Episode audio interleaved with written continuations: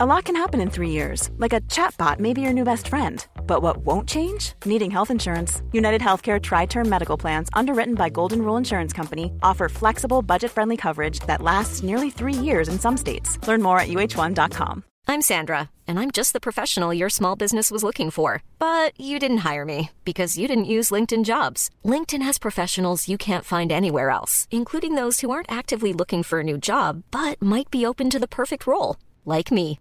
In a given month, over 70% of LinkedIn users don't visit other leading job sites. So if you're not looking on LinkedIn, you'll miss out on great candidates like Sandra. Start hiring professionals like a professional. Post your free job on linkedin.com/people today.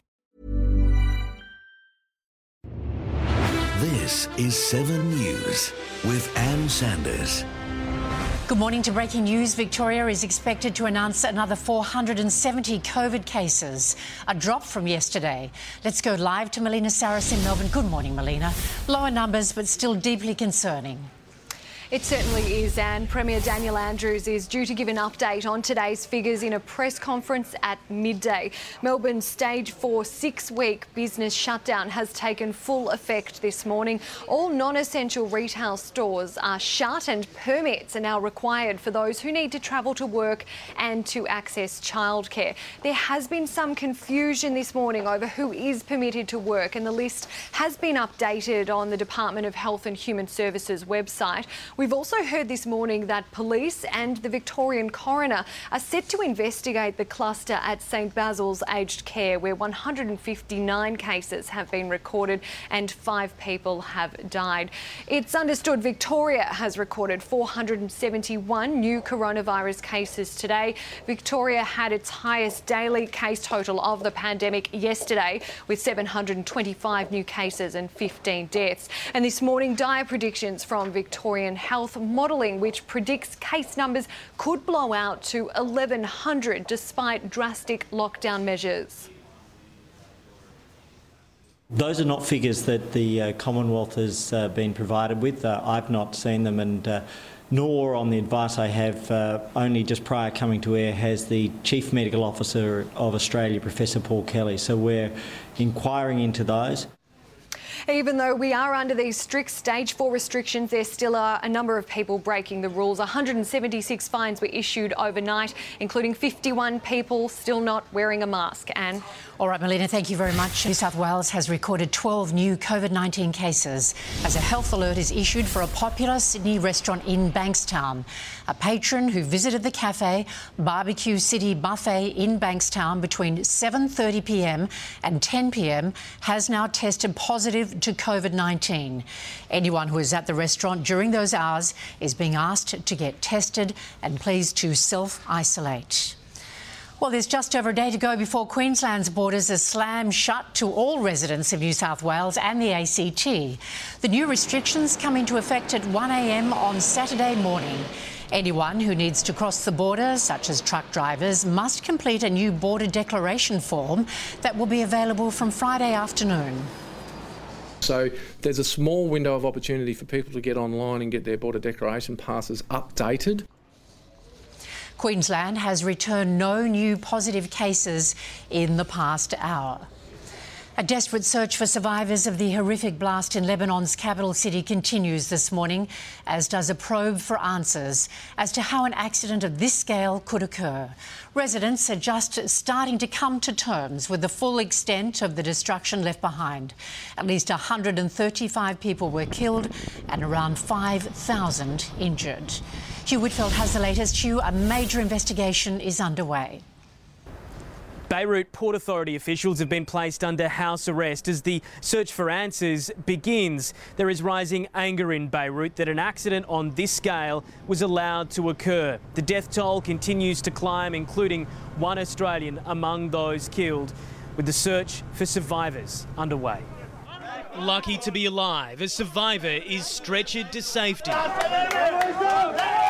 But hopes are fading of finding more survivors of the deadly blast. Witnesses described it like an earthquake or an atomic bomb.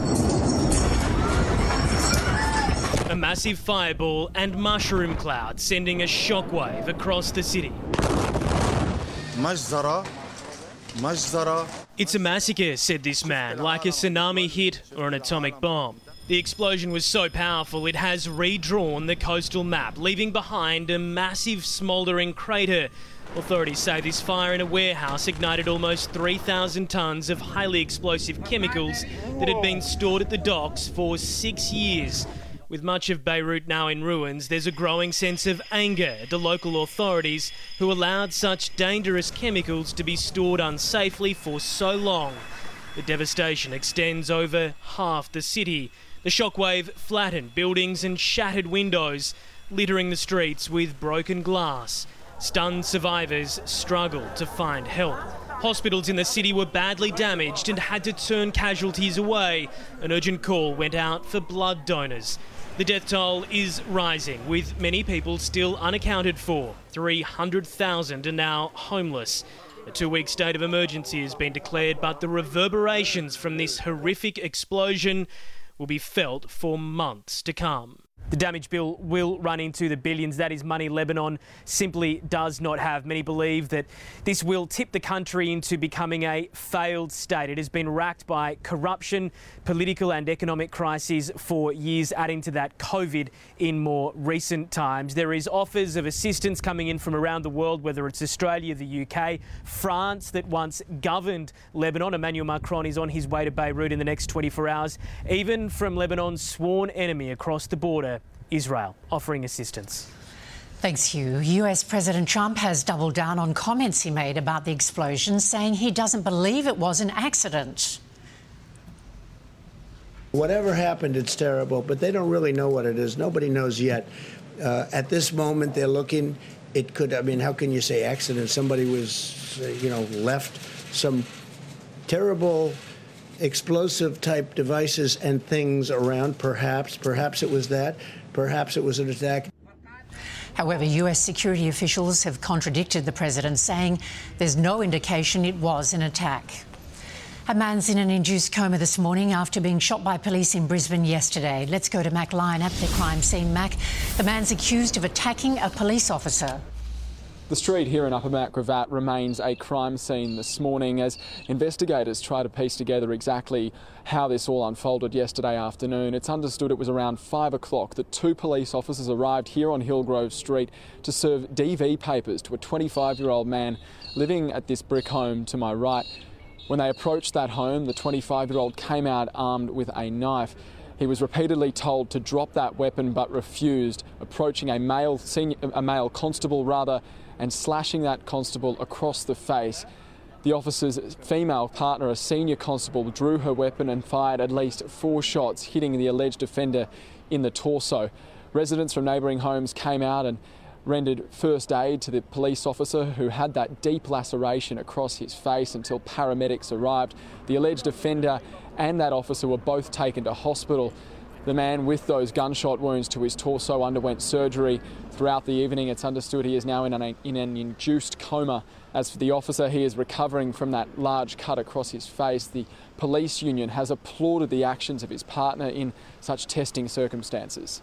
The training of his colleague kicked in, and I, I can assure you, without her um, interaction, it would have been a different outcome. She's um, quite um, the hero today. Detectives are back on the street this morning interviewing witnesses. As for the alleged offender, he does remain in hospital and police have said charges are pending. The body of a woman has been found following a house fire in Melbourne this morning. The single story home went up in flames shortly before 2 a.m. Around 20 firefighters battled the blaze for an hour. However, the woman couldn't be saved. Police are investigating. Well, it was a chilly start to the day across large parts of Australia's southeast, with Canberra dipping to minus three degrees this morning. A cold front is causing the Antarctic blast and has already brought snow to Tasmania and parts of Victoria. The cold snap is expected to continue over the next few days, with heavy rain forecast for much of the country's southeast tomorrow. A taxi has burst into flames on a major road in inner Sydney overnight. The cab caught fire on Oxford Street in Darlinghurst around 11:30 p.m. The driver jumped out before the fire took hold, calling triple zero. Firefighters raced to the scene with fears the blaze would spread to a tree next to the car. The inferno was extinguished, but the taxi was destroyed. At least eight people are dead and millions are still without power after a hurricane tore a path of destruction across the east coast of the United States. US correspondent David Woiwod reports. And a major cleanup effort is underway, a Herculean task given carnage from this hurricane is still littered right up the east coast. Nearly 3 million homes and businesses still without power, making the job of picking up the pieces that much more difficult. Isaias made landfall as a Category 1 hurricane in North Carolina, where it ripped through a mobile home park. Winds in excess of 130 kilometres an hour lashed the coast. The storm cell was downgraded as it headed north, but it still packed a punch. Flash flooding, storm surges battering coastal towns. In New York, a driver was killed when a tree fell on his car, while those in the storm's path say it spawned mini tornadoes. Straight through their house. I was completely scared. I'm just shopping and, you know, had my neighborhood turned upside down. Those hit hardest by Isaias now with the problem of trying to isolate in the middle of a pandemic while also trying to get their lives back on track. I have to go to the office because I don't have power. I was planning to stay home. I've been working um, mainly from home. In New York, there's now an investigation into the power companies overseeing the outage, the governor accusing them of being unprepared. As for Isaias, it's now gone but not forgotten, heading deep into northern Canada.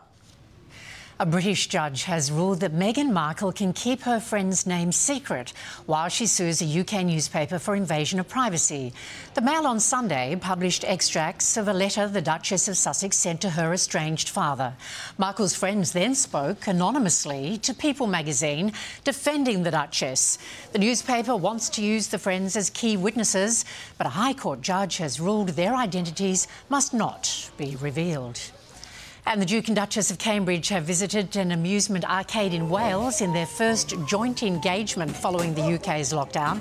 They had a ball visiting the seaside resort to hear about how the tourism industry is recovering. William and Kate also spent time at a retirement home after previously meeting residents via video link in May. One elderly resident criticised the couple's bingo calling skills with an expletive, which the royals laughed off.